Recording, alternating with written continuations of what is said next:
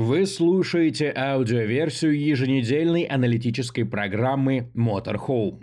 Премьера каждую среду в эфире телеканала Motorsport TV в 21.00 по Москве. Также смотрите новые выпуски в группе ВКонтакте и на Рутуб-канале Motorsport TV. Red Bull наконец делает дубль в чемпионате, Рафаэля Марчелло становится первым двукратным обладателем Кубка мира GT, а в MotoGP красивой новости с цифрой 2 не нашлось. Зато нашелся гонщик, который отказался играть в командную тактику. С вами программа Motorhome, в рамках которой мы продолжаем рассказывать о главных событиях недели в мире авто и мотоспорта. Меня зовут Сергей Краснов. Поехали!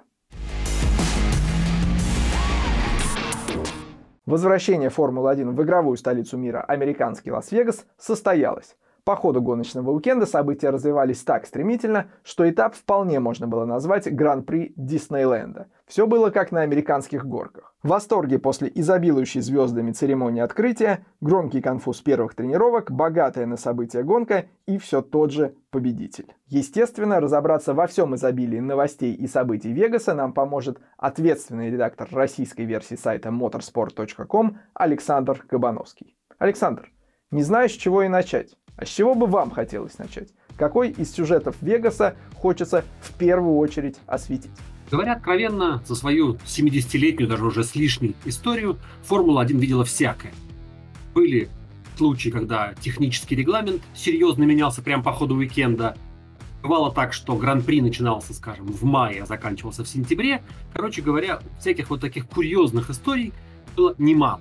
Но, говоря откровенно, ни разу еще, нигде и никогда в Формуле 1 не было такого, чтобы какие-то заезды заканчивались в 4 часа ночи по местному времени, да еще и при пустых трибунах. Да, ладно бы пустых, потому что туда никто не пришел. Нет, люди пришли, но их перед стартом этих заездов оттуда, как бы сказать, очень вежливо, но настойчиво попросила удалиться полиции службы безопасности. Вот, наверное, такого удивительного сценария не было еще никогда, Понятно, что там имел место перенос сессии, там другие всякие разные факторы, но все-таки, пожалуй, вот это, наверное, запомнится надолго. 4 часа ночи, залитый светом американский город в центре пустыни и рев моторов Формулы-1. Перед стартом уикенда больше всего говорили о холодной ночи пустыни Невада и проблемах, которые низкая температура может за собой повлечь. Но как только этап стартовал, про это если не забыли, то как минимум с этим смирились и на первый план вышли совсем другие вопросы. Одной стороны, Погода действительно была прохладной, но все-таки не настолько уж прям холодной, как пугали, потому что говорили там даже про 7, про 5 градусов. В итоге было около плюс 10 для Формулы-1, для гоночной резины, это довольно существенная разница. Во-вторых, все-таки в чемпионате как так принято жаловаться на то, что затрагивает только тебя – когда есть какой-то фактор, который касается всех, но как-то на него жаловаться не принято, потому что ну, у остальных же ведь то же самое, да? Кроме того, гонщики, по большому счету, очень много говорили о том, что сцепление крайне низкое, шины скользят и так далее. Но, в общем, как-то, я думаю, что все понимали заранее, к чему готовиться. Все-таки не случайно в Формуле-1 работают самые умные инженеры. Да, что-то там они как-то это нивелировали, ну а в остальном, как говорится, все были в одной лодке. Конфуз, который произошел на старте первой тренировки, когда Карлос Сайнс распорол свою Феррари о крышку канализационного люка, стал главным событием четверга. Стоит, наверное, начать с того, что в среду нам напомнили, что мы находимся все-таки не просто в Америке, а именно в Лас-Вегасе. Состоялась супер такая яркая, красочная церемония открытия. Местные звезды, там певцы, исполнители, разные прочие деятели. Полные трибуны были, что, кстати, характерно. И, в общем, такое было приподнятое ощущение, предвкушение. Но действительно, едва в четверг вечером машины выехали на трассу, практически там не прошло и 10 минут, как состоялся громкий такой серьезный форс-мажор. На самом деле ничего удивительного в этом нет. На городских трассах такие истории происходят постоянно. Можно вспомнить выставочную гонку ДТМ в Шанхае, можно вспомнить этап в Баку и даже этап на Сипанге Формула-1 2017 года, когда дренажную крышку люка сорвало, и там машину Ромена Грожана буквально там размолотило. Этот раз тоже, в общем, имела место вот такая типичная городская история, когда крышка дренажа, которую, в общем, там запечатали как-то там и усадили на свое место, под действием разрежения под днищем машин, собственно, да, это иллюстрирует, насколько мощная эта вот аэродинамика. Да, она просто не то, что поднимает пыль с асфальта, она смогла вырвать из крепления металлическую тяжелую крышку, Карлос Сайнс проезжал. Да, есть видео, снятое из трибун. На самом деле, это такая довольно серьезная была история. Большая металлическая болванка влетела в днище Феррари. как, там, в общем, по слухам рассказывают, даже Карлос Сайнс там какое-то время не чувствовал ноги свои, то есть все могло довольно печально, на самом деле, закончиться. Но, к счастью, гонщик в порядке, но вот его машине не повезло. Шасси под списание, силовая установка там частично под списание, да, ну и сразу остановили все заезды, хотя успел по этой крышке еще проехать, э, вернее, скажем так, сначала едва-едва увернулся Фернандо Алонсо, а потом еще по ней проехал и Стебан Акон. Но на самом деле последствия оказались неприятными, но еще раз скажу, что, в общем, могло быть намного хуже. Там выяснилось, что не само крепление вот этой крышки подвело, а вот крепление уже этого крепления в асфальте не выдержало. Короче говоря, остановили заезды, провели полную ревизию всех таких же крышек по всей трассе, их там три десятка с лишним оказалось. Из-за этого все очень здорово, очень сильно задержалось. Кроме того, были обязательства там в какой-то момент открыть уже все эти улицы для городского движения. Короче говоря, вот в самый-самый последний момент успели стартовать вторую тренировку, удлиненную на полчаса для компенсации времени. И, в общем, после всего этого вот такое первое вот, впечатление от открытия, от эмоций, да, оно сменилось на абсолютный негатив, на уныние. Босс Феррари Фредерик Вассер был просто в бешенстве, и любые попытки коллег или представителей прессы хоть как-то вывести его на позитив заканчивались ничем. Как можно объяснить ситуацию, когда пострадавшую сторону в итоге еще и наказали? И будет ли Феррари пытаться получить хоть какую-то компенсацию? На самом деле эта история, это еще одно вот такое классическое отражение современной Формулы-1, где вот как в регламенте написано, да, так мы делаем. А вот как не написано, вот так ну нельзя и все. Да, там никакого там здравого смысла, сочувствия, сострадания, чего угодно. Вот ну, нет такого в регламенте, да, и мы этого не делаем. Собственно, я уже говорил, да, что шасси Феррари отправилось под списание. Для команды это был очень серьезный удар, потому что конец сезона, все расходы уже как бы расписаны, да, дополнительные расходы очень не приветствуются в, све- в свете лимита бюджетов. Но, во-первых, команда вынуждена была потратить около 2 миллионов сверх того, что планировала на замену шасси, на все работы, там на новые узлы и агрегаты. Да, это вот как бы Понятно, что это непредвиденный расход, но планка лимита, она же от этого не меняется. Кроме того, среди вот тех новых деталей, которые пришлось поставить на новую машину Сайнса, был один из элементов силовой установки, да, то, что называется, ну, попросту батареи, там есть сложные формулировки, формулировки там энергетические накопители, так, ну, батареи, по большому счету. И вот эта самая батарея была уже сверх того лимита, который отводит правила на сезон, и за это положен штраф весь паддок говорил, что ну как же так, надо же простить Сайнса, ведь тут абсолютно вина организаторов, да, другой стороны. Судьи, как говорят, даже собирались там какое-то послабление сделать, три часа читали регламент, но оказалось, что в регламенте никаких вот таких не предусмотрено особых историй, а предусмотрено только за установку вот этой новой батареи потери 10 позиций на старте. Так что, показав в квалификации второе время, Сайнс стартовал 12-м, по большому счету в борьбе за победу в этой гонке не участвовал, хотя, вспоминая Сингапур, на самом деле вполне возможно, что мог бы и выиграть эту гонку. Э, многие говорили, что это несправедливо, но все говорили, что это несправедливо. Как правило, как правило, все-таки в таких ситуациях организаторы стараются компенсировать команде потери. Да, так было в Баку, так было вот на Сипанге в тех прошлых эпизодах. Феррари уже объявила, что они за сценой, за кулисами, то есть не вынося все это, да, ссор из избы, попробуют договориться. Но тут тонкость-то вот в чем. Промоутеры этапа в Неваде, да, в Лас-Вегасе, это, по сути, сама Формула-1, сама Liberty. Да, это так, такой выставочный этап, такая витрина для Liberty. По большому счету местная там организующая компания, она, конечно, есть, да, но она все-таки как там аффилирована, принадлежит именно Liberty Media. Поэтому тут вот эта тонкость может сказаться. Компенсацию уже потребовалось выплачивать посетителям Гран-при Лас-Вегаса. Тоже история, которая, мне кажется, получит свое продолжение, потому что уже американские вот эти вот акулы юриспруденции, да, уже ухватились за эту ситуацию, уже там чувствуют большой куш. На самом деле тоже история, в общем, из разряда вопросов, которые возникают при первом проведении какого-то большого соревнования. Принято даже накануне какого-то такого важного старта, там, важного этапа чемпионата проводить какие-то местные локальные соревнования, да, на которых отрабатывать там все процедуры, какие-то вопросы возникающие. Вот в Лас-Вегасе такого не было. Там, как известно, даже вообще не было ни одной серии поддержки. История дикая. Люди купили билеты, пришли на трибуну, а их оттуда попросили удалиться. потому что, видите ли, у сотрудников служб трассы, у сотрудников там, служб безопасности, там, продавцов, водителей, там, которые вот работают да, на всем этом гран-при, у них просто закончился оплаченный период работы в этот день, тренировку можно перенести, Формула-1, что она привычная, да, а люди работают по графику, да, часы пробили, надо идти домой, а уже было, напомню, там 4 ночи, а нужно было еще разбирать трассу частично, открывать там улицы на целый день для движения, и вот, чтобы еще не задерживаться на обслуживании зрителей, организаторы приняли, в общем, довольно беспрецедентное решение, людей просто выгнали с трибун, у них были билеты, то есть все это было как абсолютно законно, да, ну и в качестве такого жеста доброй воли даже не было на самом деле официальных извинений, были только официальные объяснения, почему это случилось, и тем, у кого билеты были только на четверг, на самом деле я с трудом представляю себе болельщиков, которые приезжают на Гран-при и имеют билеты только на четверг. В Лас-Вегас на один четверг мало кто приехал, обычно покупают на целый уикенд там или на другие пакеты. Но так или иначе, вот тем, у кого были билеты только на четверг, да, вот им компенсировали, да и не деньгами, а ваучером на 200 долларов в магазин сувениров там и шмоток официальный. Ну, тоже такая себе компенсация. А у кого был какой-то другой билет, им вообще ничего не компенсировали.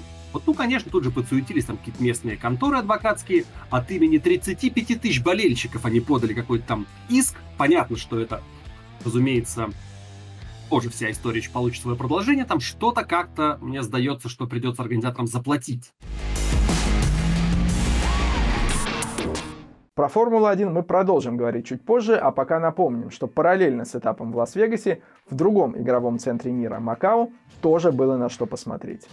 В Кубке мира Гран-туризма за победу боролись те, кто уже брал этот трофей. Мара Энгель, Эдуарда Мартара и Августа Фарфус на Мерседесе, Ауди и BMW соответственно были быстры и полны решимости стать первым двукратным обладателем в истории Кубка мира GT. Однако каждый раз чуточку быстрее оказывался действующий обладатель трофея Рафаэле Марчелло. Макао был последним выступлением Лела за Мерседес, который он покидает после 7 лет успешной карьеры.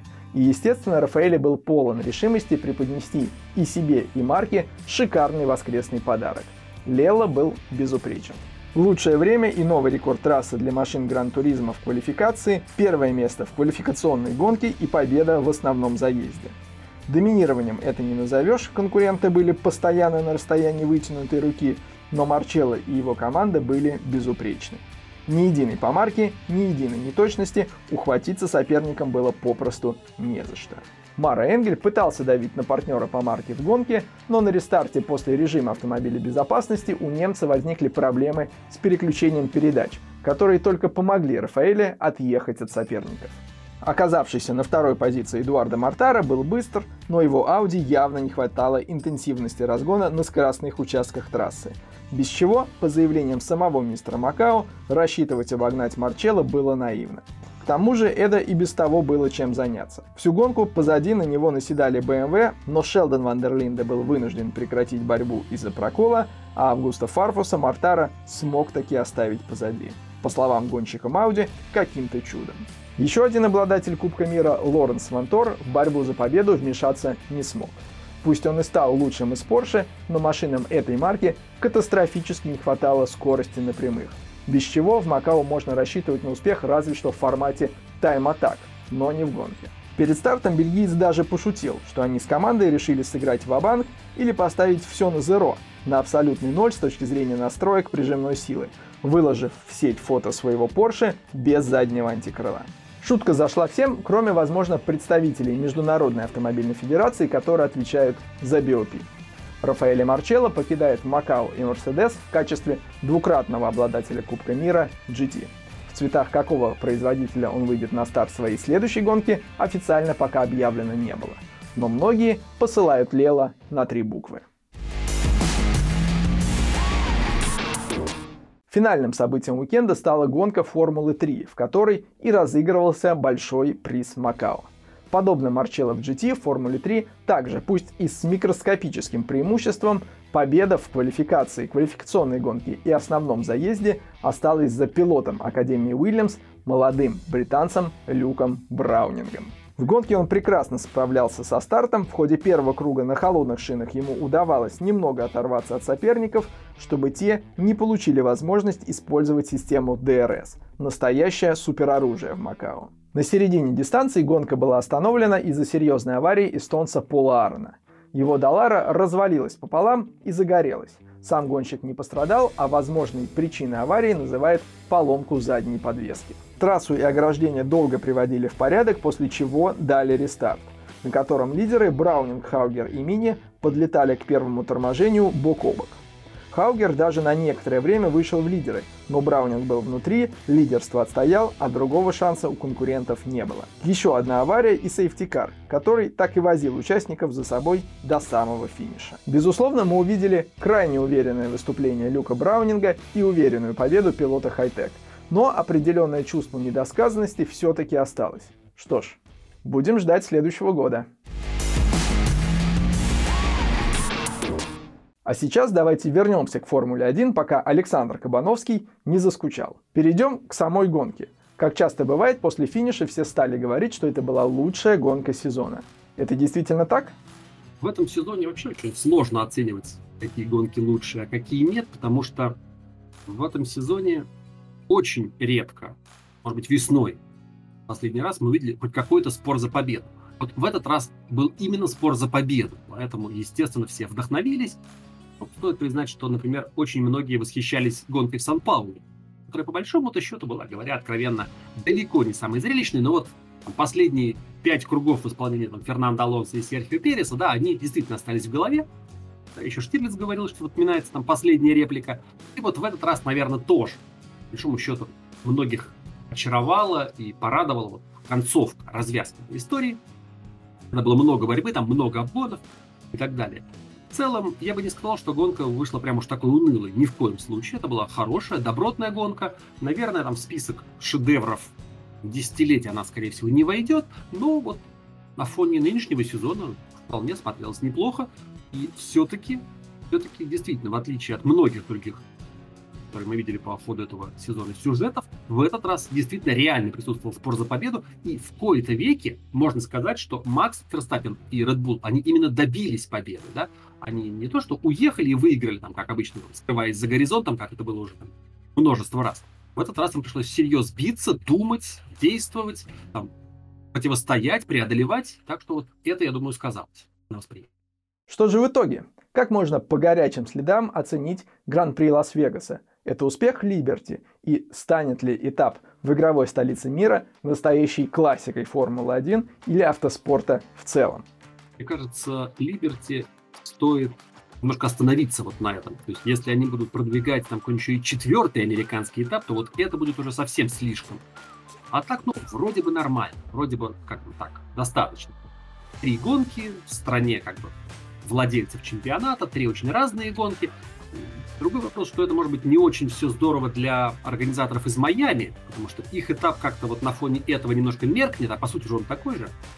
Стать классикой, ну, мне кажется, если организаторы грамотно сделают выводы из первого опыта, если будут некоторые коррективы внесены, в том числе, скажем, в расписание, потому что оно уж какое-то немножко запредельное, да, и немножечко все-таки поаккуратнее будут работать шоу составляющие, чуть больше внимания уделять спорту, болельщикам, да, мне кажется, что у этого этапа есть шанс крепиться в календаре, может быть, там немножко с трассой поработать, там серии поддержки, вот какие-то такие вещи немножко продумать лучше. В целом, какого-то вот такого явного негатива этап не вызвал. Понятно, что были какие-то сложности, но это всегда это неизбежно, когда новый этап, тем более городской этап, первый раз очень редко все проходит прям без сучка, без задоринки.